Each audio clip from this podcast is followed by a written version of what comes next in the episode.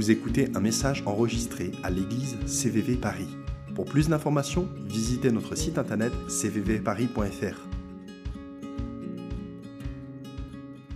Euh, J'avais prêché il y a quelques semaines sur euh, l'histoire de Joseph, et en particulier sous l'angle des relations.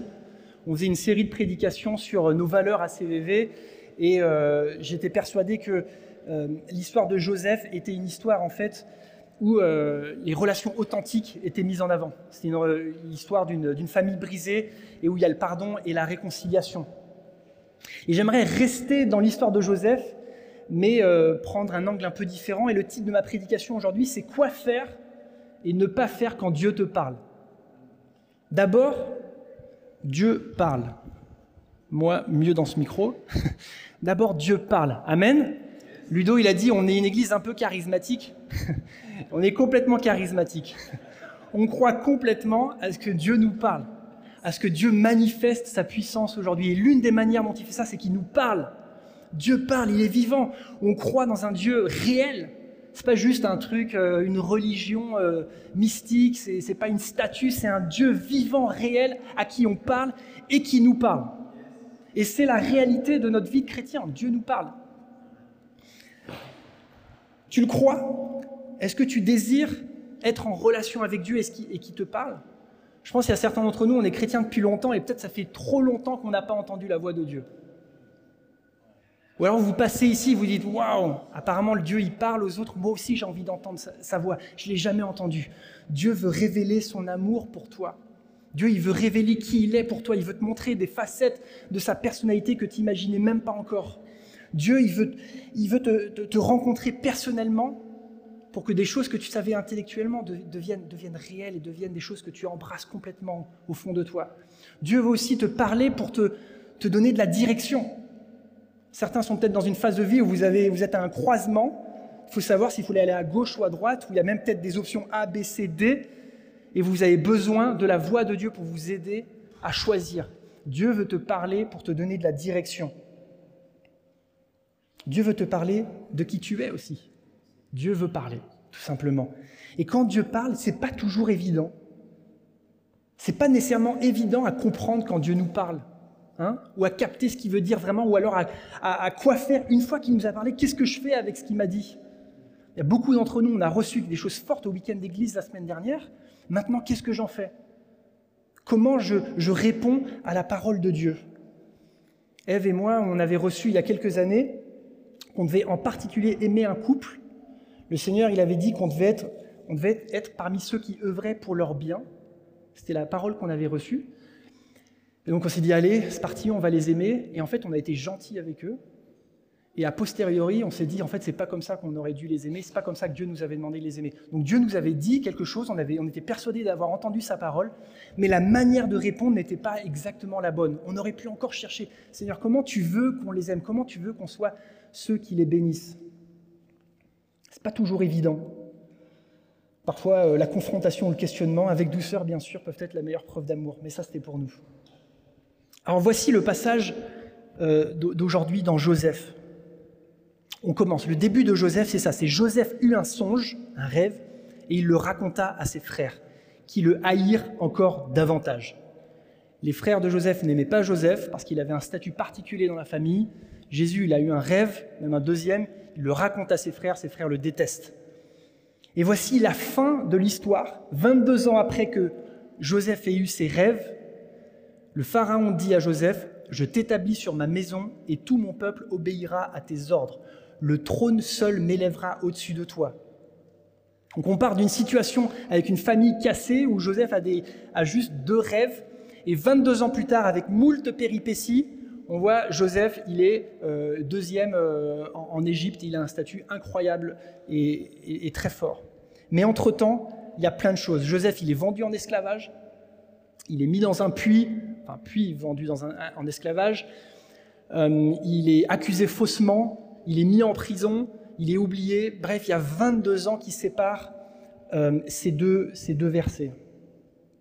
Et ce serait tellement de commencer cette prédication en, en disant, si vous avez un rêve, tenez-y fermement. Regardez, Joseph, Il a eu un rêve, il a tenu suffisamment fort, il a été fidèle, il a tenu, et à la fin, waouh, le palais, la richesse, la gloire, Dieu a accompli ce rêve. Ce serait tentant de dire ça. Regarde, même après le puits, il y a le palais de, Potiphar, et après la prison, il y a le, il y a le pharaon. Ça rime, ça commence par paix. Certainement, le Seigneur veut, dire quelque chose. Si tu persévères, si tu crois suffisamment fort à tes, rêves, ils finiront par s'accomplir. Euh, non, je vous vendrais un mensonge si je disais ça.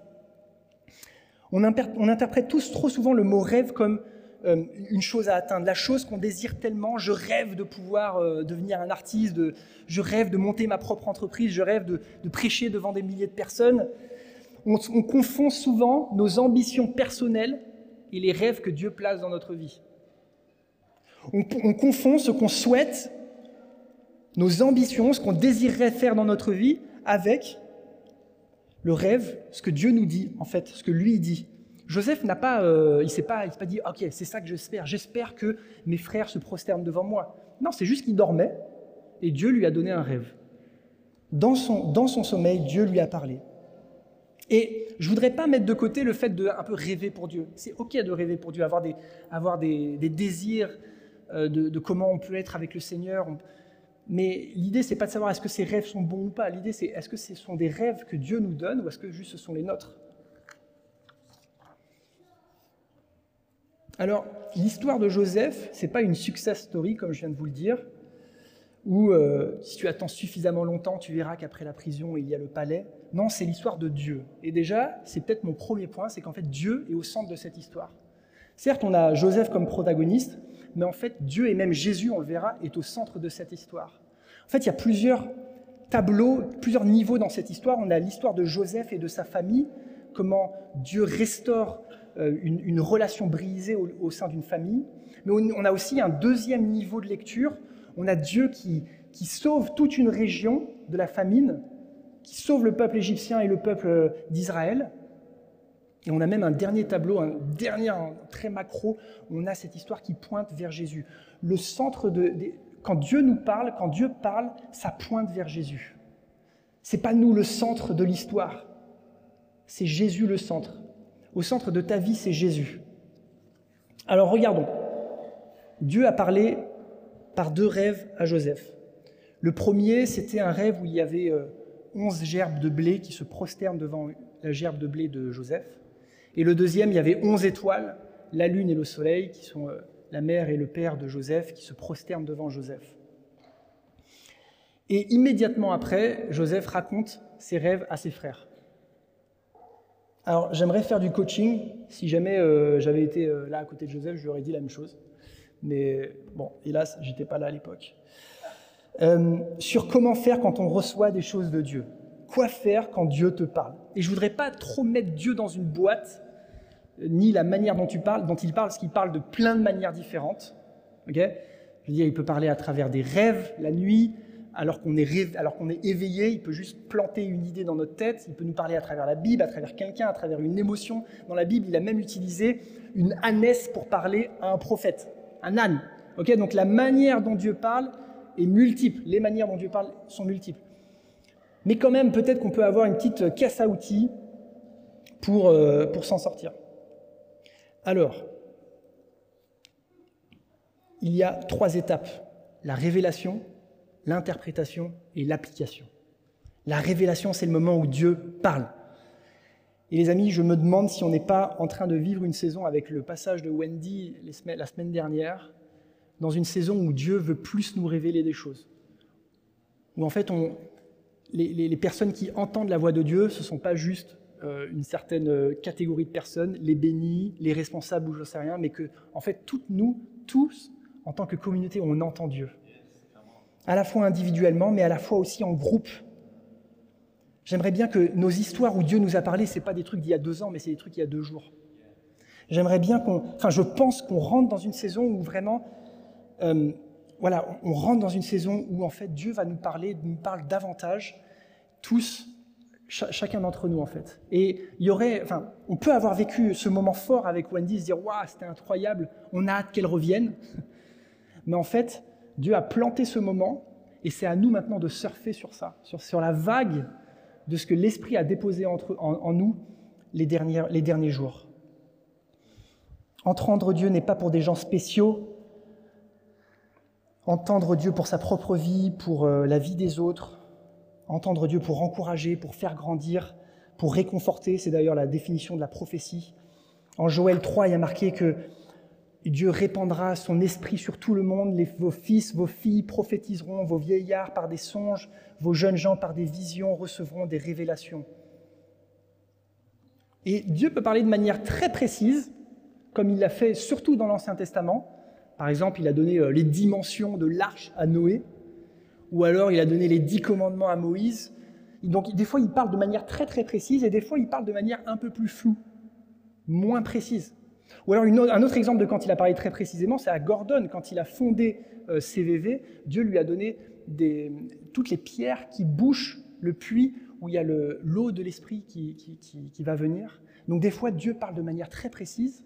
Ceux qui vont faire vision et valeur cet après-midi, on pourra plus rentrer là-dedans et voir quelle est l'histoire prophétique de notre Église. Donc Dieu parle de manière très précise, mais Dieu parle aussi de manière un peu plus mystérieuse et floue.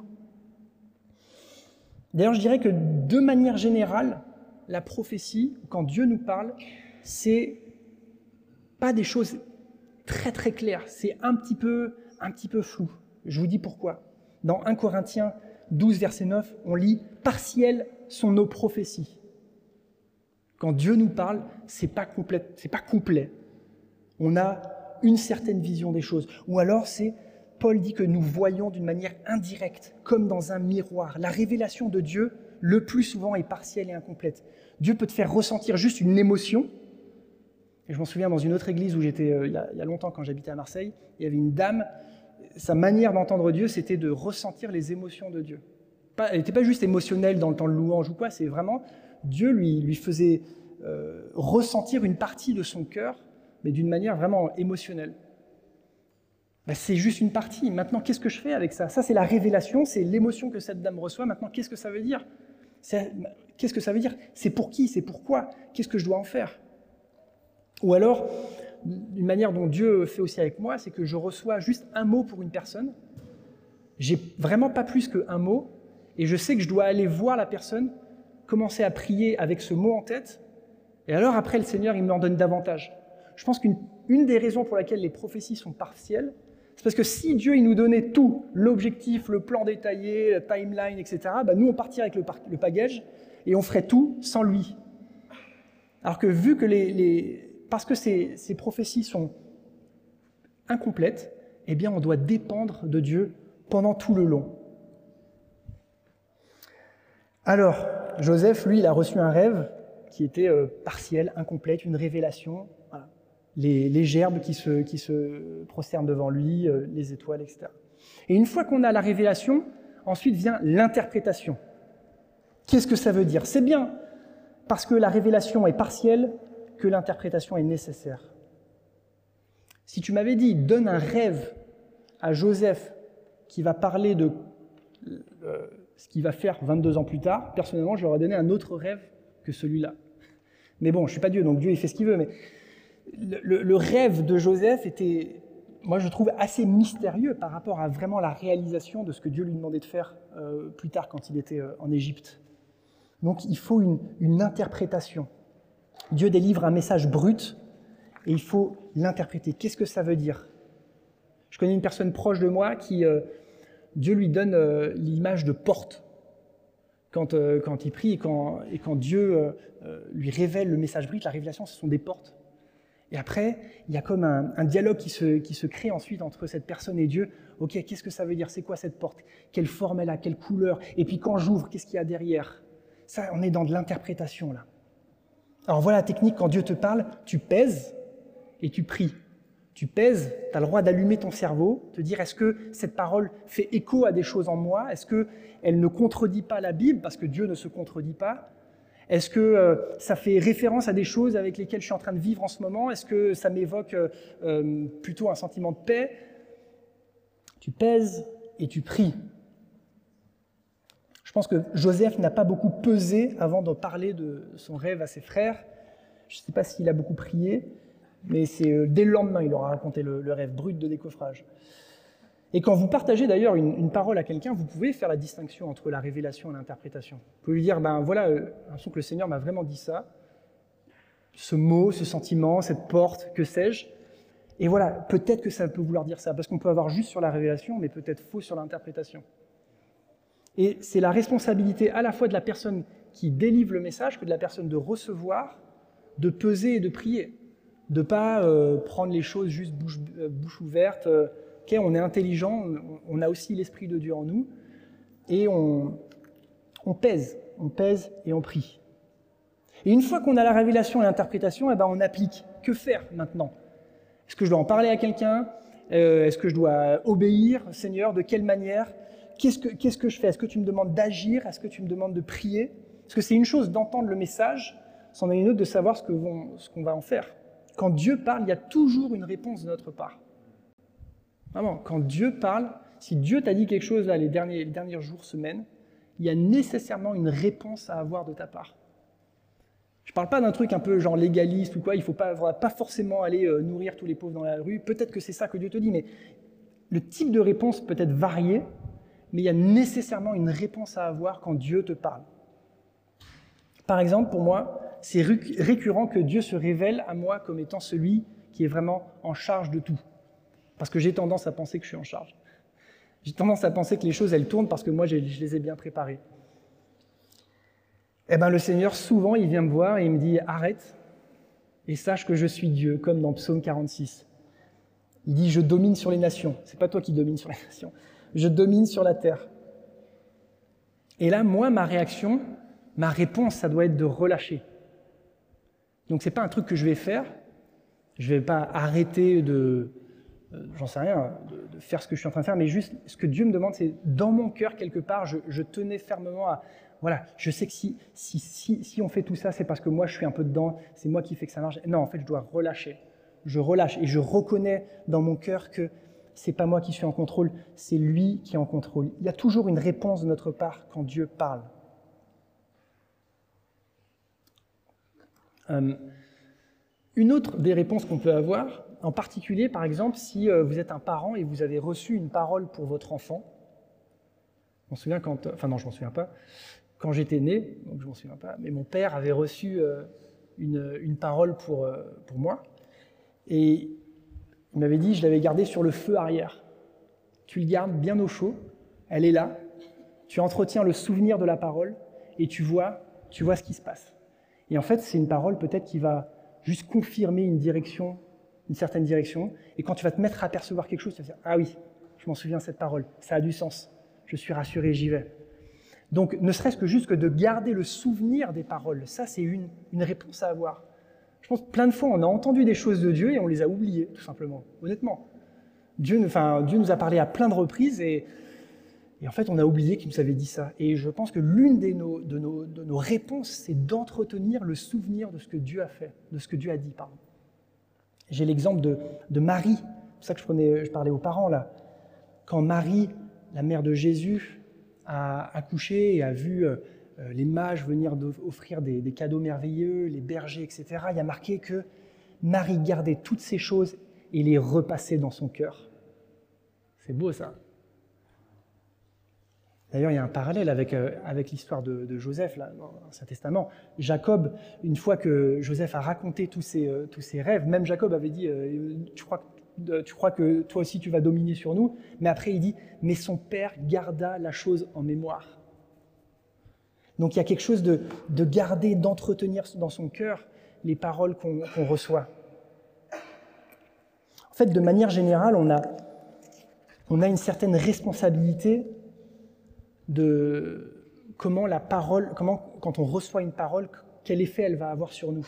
Je pense à la parabole du semeur. Il y a plusieurs issues à, à la parole de Dieu quand elle est plantée dans notre cœur. D'abord, je veux te dire, sache que le diable, il n'a pas envie Enfin, il veut que tu oublies ce week-end d'église, il veut que tu oublies ce que tu as reçu de Dieu. Le diable veut venir dérober ce que le Seigneur a déposé dans ton cœur. Pour d'autres, c'est on revient et puis les soucis de la vie, la séduction des richesses, comme nous dit la parabole du, semeur, viennent étouffer la parole reçue et la rend infructueuse. Pour d'autres, tu as reçu quelque chose, mais tu es jeune dans la foi, les racines ne sont pas plantées très profondément, et alors, ah, ça fait du fruit, et puis la moindre difficulté, fou, tout tombe. D'ailleurs, pour toi, pour si c'est ton cas, l'encouragement, c'est de cheminer avec quelqu'un. Chemine avec quelqu'un qui a les racines plus profondément ancrées. La terre de notre cœur, quelque part, nous appartient. On a un peu la responsabilité de répondre et d'entretenir et d'obéir quand Dieu nous parle. Alors, on avance. On peut parfois être déçu parce que la réalisation de ce que Dieu a dit ne ressemble pas à l'image qu'on s'en était faite. Je vous explique. Joseph, il a eu un rêve qui était ses frères et toute sa famille se prosternent devant lui. La réalisation de ce rêve, la réalisation de ce que Dieu a fait, c'est Joseph qui sert ses frères et ses parents en leur donnant du blé et en leur donnant un territoire. Mais il y avait des étoiles dans mon rêve, c'est peut-être dit Joseph. Mais l'accomplissement du rêve est peut-être moins shiny, moins brillant, moins éclatant que l'image que tu t'en étais faite. Et alors peut-être que tu tombes un peu dans la désillusion, parce qu'en fait tu es en train de vivre l'accomplissement de la parole de Dieu, mais ça ne ressemble pas à l'image que tu t'en étais faite.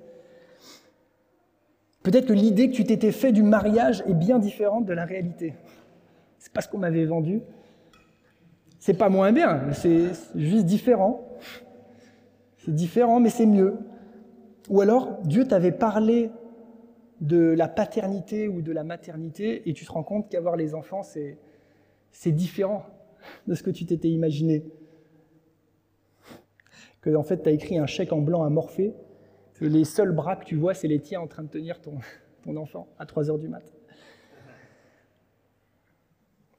Moi, je, pense aussi qu'il y a des gens à qui Dieu avait parlé de rejoindre CVV, de rejoindre cette église, et vous étiez peut-être fait une espèce d'idée idéaliste de l'église, et vous êtes venus plein d'entrain, waouh, c'est génial, enfin une église qui vit vraiment la grâce, la présence de Dieu, c'est incroyable, des relations authentiques, regardez tout ce qu'ils mettent en avant, c'est génial. Et puis en fait, après quelques années, tu te rends compte que c'est pas si rose que ça. Vous savez, un week-end d'église, c'est suffisamment long pour qu'on passe du bon temps et qu'on commence à voir les défauts des autres, mais suffisamment court pour pas qu'on rentre en conflit avec eux. Au bout de 48 heures, tu commences à capter Ah en fait, euh, je vois son vieil homme. Donc on a parfois Dieu nous parle, on se fait une image de la chose, on idéalise peut-être même un, petit peu ce que Dieu nous a dit et on se rend même pas compte, on est en fait, dans la réalisation de la parole de Dieu, et il y a peut-être un peu de désillusion. Je me rappelle, il y a quelques jours, Johan m'avait raconté que euh, quand Dieu leur avait parlé à Johan et Maris de devenir missionnaires, eux pensaient que ça allait être à l'étranger. Et en fait, euh, non, c'était à Paris. et peut-être que peut-être qu'ils s'étaient fait une certaine image de ce que c'était la mission, et, et peut-être qu'ils ont dû passer, je ne sais pas, je ne vais pas demander, mais par une phase un petit peu peut-être de deuil, même de dire ah c'est ça que j'espérais, en fait c'est différent. Mais on peut faire confiance au Seigneur que là où il nous emmène, c'est la meilleure chose. Tu pensais briller, mais Dieu te demande de donner. Tu pensais être au centre même peut-être, et Dieu te demande de, mettre en valeur les autres. C'était le cas pour Joseph. Ici, la meilleure version du rêve est celle que Dieu a pour toi et pas celle que tu, avais imaginée. Et alors pour d'autres, Dieu te dit des choses incroyables. Pensons par exemple à CVV. Dieu a dit des choses merveilleuses pour l'église CVV. Et puis on attend, puis on attend. Seigneur, tu as parlé d'un réveil. Mais ta parole ne revient pas sans effet. C'est ça que tu dis. Le Seigneur ne tarde pas dans l'accomplissement de la promesse. Mais Seigneur, tu m'as parlé et je ne vois pas. Et ça tarde. Et alors, tu tombes dans le renoncement. Certains étaient désillusionnés parce que l'accomplissement de la parole de Dieu ne ressemble pas à ce qu'ils s'étaient imaginé. Et d'autres, peut-être même, renoncent à y croire. Ou alors Dieu t'a reparlé et tu dis non, ah, on ne me l'a fait plus. Il m'avait déjà dit un truc, c'est pas venu, là j'y crois plus. Et donc tu renonces. Face à un rêve qui tarde, certains sont tentés de renoncer. Et pour Joseph, entre le moment où Dieu lui a parlé et l'accomplissement de la parole, il s'est passé 22 ans. Et il y a eu des embûches. Mais les amis, on peut faire confiance au Créateur du temps que son timing pour l'accomplissement de ses promesses est le meilleur. D'ailleurs, à un moment donné, Joseph va voir ses frères, et euh, ses frères disent Ah, voilà le rêveur. Et ils, essayent de. Enfin, au début, ils veulent le tuer, puis en fait, euh, il y en a un qui dit non, on va quand même pas le tuer. Puis Judas dit bah, venez, on le vend en esclavage. Et en fait, alors même quand les frères voulaient tuer le rêve de Joseph, ils étaient en fait en train de l'accomplir. Parce qu'en le vendant en esclavage, Joseph a atterri chez Potiphar, qui ensuite a atterri en prison, qui ensuite a atterri dans le palais du, Pharaon. Et donc parfois on vit des choses, on a l'impression que c'est à l'opposé de ce que Dieu nous a dit. En fait, c'est Dieu qui est en train d'accomplir sa promesse en nous. Pas par un chemin auquel on aurait pensé, mais c'est quand même le cas. Alors il y a une curiosité dans le récit de Joseph que j'aimerais euh, vous partager. Joseph, c'est entre Genèse 37 et Genèse 50, mais il y a un chapitre, euh, chapitre 38, qui est assez curieux, qui ne parle pas du tout de Joseph, qui parle de Judas, son frère. Et euh, je vous avais encouragé, quand j'avais prêché donc, sur Joseph il y a quelques semaines, à lire le récit de Joseph. Si vous ne l'avez pas fait, faites-le. Franchement, c'est vraiment chouette. Vous verrez, on commence en Genèse 37, le décor est planté, Jésus reçoit ses rêves, et voilà. Et puis après, Genèse 38, on parle plus trop de Joseph, on parle de Judas, une sordide histoire où Judas couche avec une prostituée. Et puis Genèse 39, paf, on revient sur Joseph jusqu'à Genèse 50.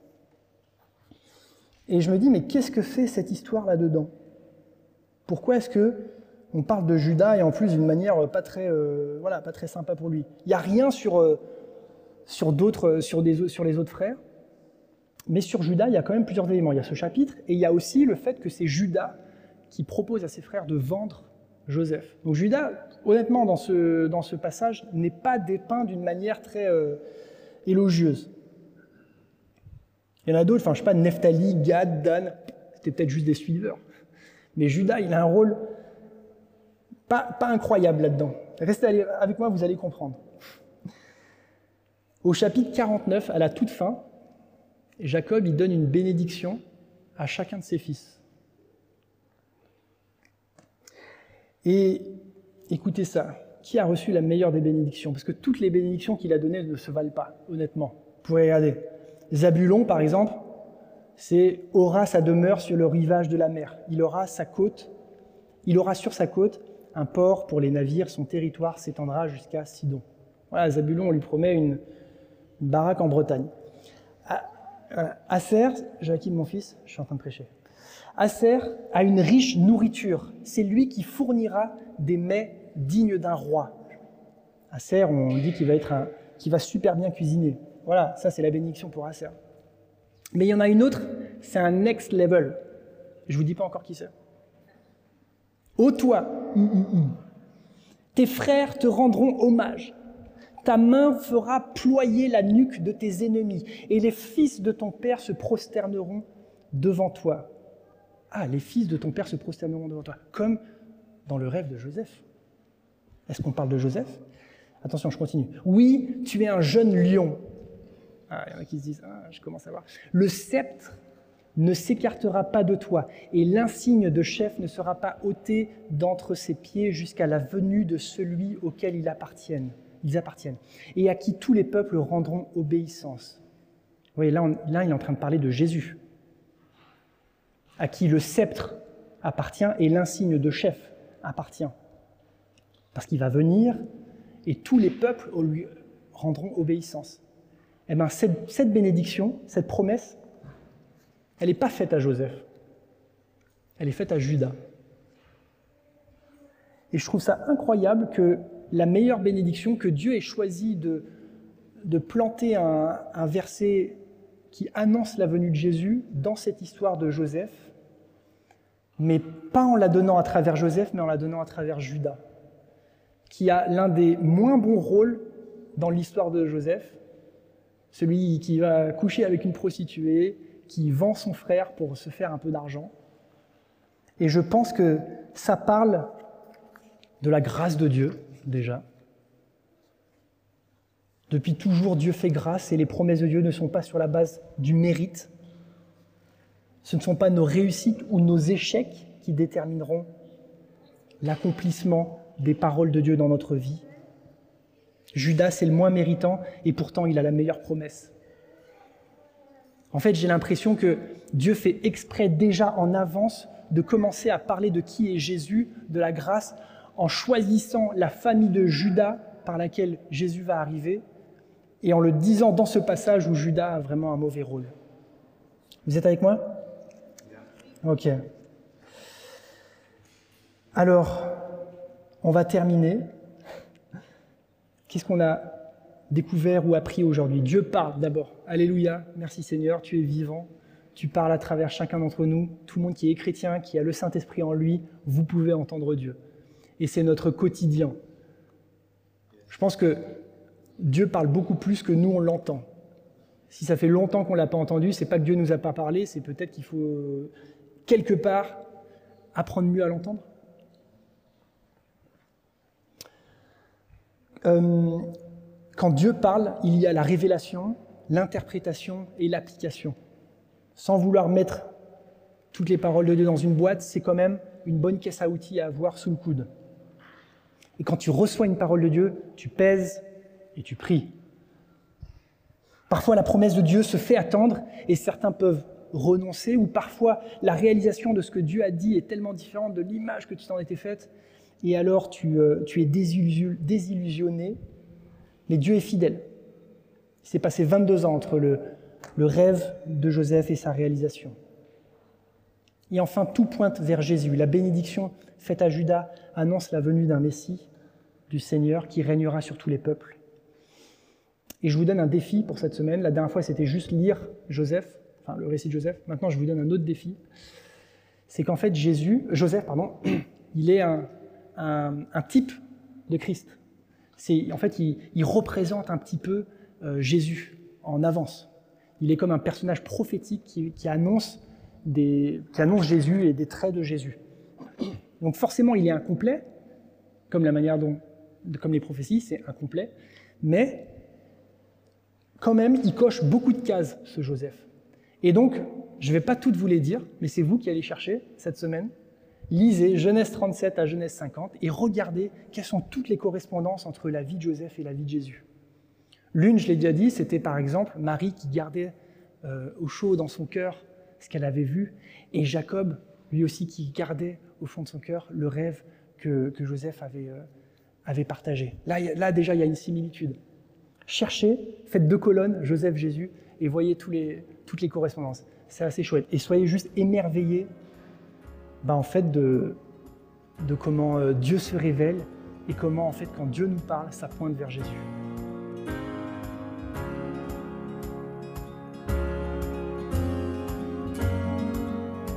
Vous venez d'écouter un message enregistré à CVV Paris.